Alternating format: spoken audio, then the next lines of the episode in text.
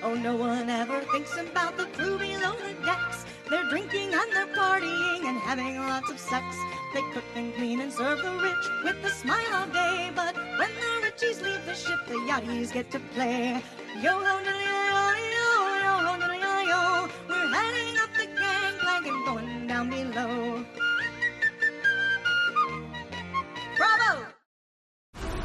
This episode is brought to you by FX's The Veil, starring Elisabeth Moss. FX's The Veil is an international spy thriller that follows two women as they play a deadly game of truth and lies on the road from Istanbul to Paris and London. One woman has a secret, and the other has a mission to reveal it before thousands of lives are lost. FX's The Veil, now streaming, only on Hulu. Need mealtime inspiration, it's worth shopping Kroger, where you'll find over 30,000 mouthwatering choices that excite your inner foodie. And no matter what tasty choice you make, you'll enjoy our everyday low prices, plus extra ways to save, like digital coupons worth over $600 each week. You can also save up to $1 off per gallon at the pump with fuel points. More savings and more inspiring flavors make shopping Kroger worth it every time. Kroger, fresh for everyone. Fuel restrictions apply. Hey guys, welcome back to another Gangplank report. We are talking about Below Deck Mediterranean season 7, episode 15, which Bravo called Brace for Impact, and we called Dumbo Knows How to Tip. Dumbo can tip. Yep. and here is Jen for your rapid recap. Kyle starts to badmouth Nat to Tosh, and Sandy walks in and shuts it down. Dave's salt baked fish baked itself to the side of the oven, but turned out very cool in the end. The BDSM party is a BUST with only three guests making it to the end of dinner. Kyle apologized to Nat, which he should have, and Tosh is upset and says he didn't need to, even though she wasn't there to see what went down. Nat confuses Storm by joining him in his bed post breakup. Reid senses that Zee, Storm, and Courtney have bonded really well, but still enjoys their energy. One guest rams the jet ski into the swim platform, and two others run right into the hole. Storm goes to Sandy to learn how to write an incident report, but she tells him what happened with the Wave Runners isn't an incident, it's just chartering. The safari dinner is tame and lame, but the food was on point. Reid did a good job his first time docking. They get the biggest tip of the season $27,500. Reid makes an offhanded comment about narcissism that brings Courtney to tears, but he did the right thing and immediately and sincerely apologized. While the exterior makes up on the night out, the interior crumbles again when Storm mentions that Kyle only apologized because Sandy chastised him. And that's your rapid recap. Awesome. Your recap, not the episode. These guests, they're trying to be so provocative and it's just falling so flat. It's really bad. It's really difficult to watch. Mm-hmm. I mean, these episodes are really difficult to watch to begin with because I'm just not into it. Right. I'm not excited about it. I don't look forward to it. I cannot say that about any other season that we have covered. Right. And that's really unfortunate because I feel like there's so many different ways to do this and it's just not doing it for me. Yeah, it's not. It's a struggle to get through multiple times, which we have to do to be able to cover it. Right. It's hard to do. Well, and I think part of it has to do with the fact that there's, I mean, we've talked about it a multitude of times, just there's just no chemistry. yeah, it really seems off. Or, like I've said before, how many crew that I happen to like on this, I'm not anxious to see it. And the person I'm most drawn to this season shocked the heck out of me is Sandy. I thought she was great this episode. She was Captain Superwoman this episode, in my opinion. I think everything she did was the right take. This is more interesting to me than the episode. So let's break this down a little bit, Jen. okay. I really liked how she came in and just put Kyle in his place when he was talking about Nat. And honestly, that could go for anybody. Everybody on here talks behind each other's back. It just happened. I'm objective enough to know that I'm only happy about it because I was upset with him. But Natalya has just as frequently talked behind Tasha's back or Kyle's back. So if it had been flipped, I'm sure I wouldn't have been as happy. But that's because I'm a hypocrite. I think the difference is, though, that Sandy has noticed And other people have noticed that Natalya actually has a work ethic. Yeah. And so she's probably happier to defend. I mean, probably not happy about the situation existing in the first place, but happier to defend Natalya because she sees how much effort she's putting in Right. and how well she's doing, Yeah. despite the fact that the rest of the interior team is not. Mm-hmm. Yeah, there's nothing that she doesn't get done. We saw in this episode, she had the whites done very shortly after they took them off. You know, Right. she had it all organized and everything. So she's really good at her job. I have to say, and this is another thing that I'm going to be like, holy crap, I can't believe I said this and documented it by recording it. But I do agree with Natasha that Natalya can be disrespectful. I can understand her exasperation, but I think there are better ways to communicate things. She does come off very bossy, but in the same token, what she's saying, I agree with. Yeah. They need better time management. They are kind of lazy at times and they make more work for themselves by slacking off when they could be getting stuff done. So I agree with everything she's saying. I just think how she says it is provocative and is kind of spoiling for a fight, if that makes sense. Yeah. I think she's probably reached her patience limit. Yeah.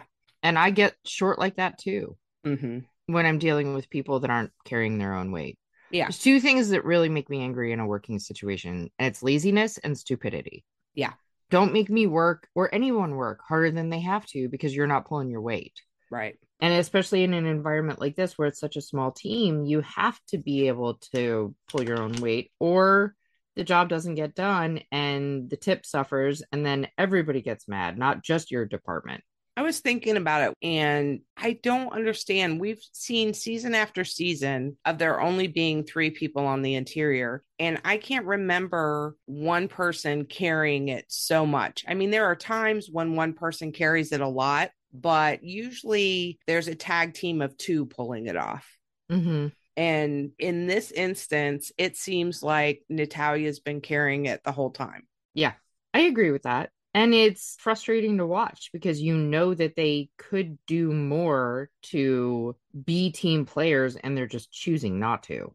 like on this one they go to bed after the safari dinner at like 11:30 at night the guests are down and gone to bed already. And it still took Natasha and Kyle 2 hours to clean up after a really non-eventful night. They went to bed at 1:30 and I'm thinking they need to flip it around and maybe have Natalya on lates and have somebody who's organized on lates. You know what I mean? Right. but I don't think they want to do that. I think they're both just too focused on socializing in their love lives mhm to really pay attention to what's happening in front of them. From the outside, I can understand why people would think that it would be more fun to work with them because they're trying to keep it light and make it playtime. But as a business minded person, they're the people I wouldn't want to work with. Right. I agree with that. So let's talk about Dumbo. Okay. He's so creepy. He's just, I thought he was creepy last week. oh my gosh. But this week we had him in the Batman BDSM costume, and then we had him dressed up as Dumbo. And just the comments he makes to his female guests. They all got up and left. Yes, If they even made it to dinner at all. yes. He's just a lecherous, gross, dirty old man. Ah, that's very disturbing. I wholeheartedly agree with you. And it reminds me of a couple of situations throughout the years yachting that I have been witness to where the girls that were there were not exactly good friends as much as they were temporary employees. Well, and Kyle implied that too, Mhm. in that Dumbo was the client. His name is Eric. So, and that Eric was the client in this, and they weren't his clients, kind of thing. I don't know. On one hand, I feel bad for them. And on the other hand, I feel like it's by design, it's transactional. Does that make sense? Mm-hmm. I have a hard time with this because as a feminist, I want to stick behind the women, but I also want young females out there to know don't do this. Somebody's going to give you a yacht trip. It's not just because you're cute. Right. You're going to have to put up with a ton of crap and you're better than that. So don't do it. Work, earn your own money, and go on a yacht by yourselves and not with some creepy old dude that wants to take pictures of you while you're bending over doing yoga. How gross was that? Mm-hmm. He's just gnarly. I don't know. I'm not sad to see him gone. Nice No. tip, buddy. Bye bye. Thanks for the nice tip for the people that we like, but yeah, you're gross. Don't come back. Twice is more than enough of Eric and friends. I can't. Mm-hmm. So, what are you thinking now? You've had two episodes. What are you thinking about Reid? I was trying to figure out because I actually rewound and watched what he said to Courtney, and I was trying to figure out if he was being playful and like just kind of ribbing her. Like he sees how the others kind of banter back and forth and rib each other a little bit. Right. And that's part of what we do once we're working together for a while. And maybe he was just trying to like be playful, but nobody knows him well enough to know his delivery. Right. I don't know that he was necessarily being playful on the second watch. I think maybe he was just being observational and a little pointed Mm-hmm. and maybe didn't realize the severity of what he said until he saw her reaction later. Right. I can see that. How I took it was that he was initially being playful and then he got the opportunity to show what a smarty pants he was. And it shifted from playful to here, I'm going to educate you. And that instantly puts a serious tone on things. If somebody's going to try and teach you something, they're going to try and sound authoritative and factual and smart. And I think that tone shift by wanting to be here, let me edify you and teach you about mythology, that made the whole thing screech to a halt. I think if he had kept it playful and just did a Cliff's Notes version, but the way that he put it, it was harsh. I understood why she was hurt by it. She's in a vulnerable place anyway because of what's going on with her dad. He doesn't know that. He has no way to know. But there are some things you just shouldn't say when you don't know somebody really well and you don't know their sense of humor. And I think he crossed a line. I agree. I'm not saying that what he said wasn't hurtful. I just don't know that that was necessarily his intention because he doesn't seem like he's that kind of guy. And I think he realized, like, oh crap, this might make the entire team turn on me before I even really get started. Yeah. So maybe part of his apology was damage control selfishly, but I think he also sincerely felt bad for what he said. He sounded very sincere to me, more sincere than most anybody who's apologized on Bravo, period, let alone on Below Deck. He really did seem like he likes her and he didn't mean to do anything to upset her. I totally believed him and I don't think it was intentional. I just think he didn't read the room well. Yeah, I agree. Seems to be a lot of that this season. Yeah. But again, he apologized right away. I mean, he didn't even let it sit for a night. As soon as he saw her in tears, he's like, Can we talk? Yeah. I still like the guy. He cleaned it up the way that he should have cleaned it up, which might not bode well for him being asked back to Bravo. But as a human in real life, he did the right thing. Yeah. I mean, we'll see what more comes from him. I hope he starts to jive with the rest of the crew, but who knows? Yeah. How he handled that even was better than how Jason did because he's getting the same vibe that Jason got, that they're very tightly bonded, the three of them, but he didn't take it personally. Yeah. He thought that it made sense. And that's the thing that Jason could have done while he was there. You can't fault them for liking each other and being friends. I agree with that. Speaking of the rest of the deck tape, what did you think about the Storm Natalya thing? I'm not really happy with how she's handling it. I don't know that she sees it like he does. I think he was right in the last episode when he said that he thinks there's more feelings on his side than hers. And I think he needs to keep that in the forefront of his brain. I grew up hanging around more guys than girls. And when you put a guy in the friend zone, you're not even thinking about that. You know what I mean? Mm-hmm. You can cuddle up on a bed and there be nothing sexual to it. It's your buddy at that point, and you don't think beyond that. And I don't know, not being a guy, I don't know that guys get that. And I think that's where she is. He's her friend. He's somebody that she gets along with well, can tell her problems to, and can cuddle up with and have somebody to talk to at night. Yeah, but if they're still doing the romantic stuff, kind of sort of a little bit or a lot, Yeah. then that's really sending mixed signals. And I think he owes it to himself to be like, look, pick a side here. Do you want me to be your friend or do you want me to be your boyfriend? Yeah. Because this is not working for me, whatever this is. Yeah. And if it's not, then he needs to say so. I agree. I think right now he's enjoying the benefit of it Oh, for sure. Because he even said, I really should talk to her about it, but I know it won't go well. So he knows what he should be doing. He's just choosing to not do that. Right. It's a free country, a free world. Since we're international here, he can choose to do that, but he can't whine about it if that's what he chooses. Yeah. I don't know. I did find it interesting. He kind of stirred the pot a little this evening. Things seemed to be going well on the night out. Everybody was happy. Kyle and Natalya were back to joking. And he made the comment that the only reason Kyle apologized to Nat was because Sandy busted him and made him, which Sandy didn't really make him apologize. She just said, talk to her. He said, I tried. And she said, try again. So eh, she didn't tell him what he needed to say in that circumstance. So that part was a little off. But do you think that Kyle apologized because of getting caught by Sandy? I don't think it would have happened otherwise. Okay. I mean, she didn't directly tell him to do it, but look, he's smart enough to know that this is all on camera. And if he Right. just keeps acting the way that he is, then he's just going to look like the bad guy no matter what. That's a good point.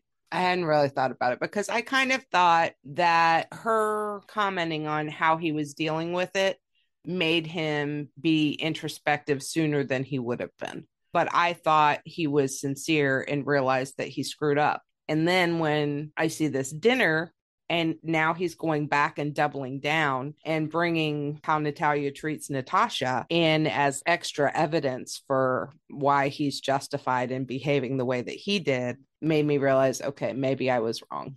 So you're probably right. He wouldn't have done it if Sandy hadn't said anything. I gave him more credit than that. But based on the end of this, I don't know if that's true. Yeah, I don't think he would have. He seemed like he, in a very one dimensional way. I mean, I think he's the kind of person that would say whatever he had to to get out of that conversation with Sandy. Mm-hmm. So placating her by agreeing with her in the moment and then maybe making some small effort to apologize to Natalya.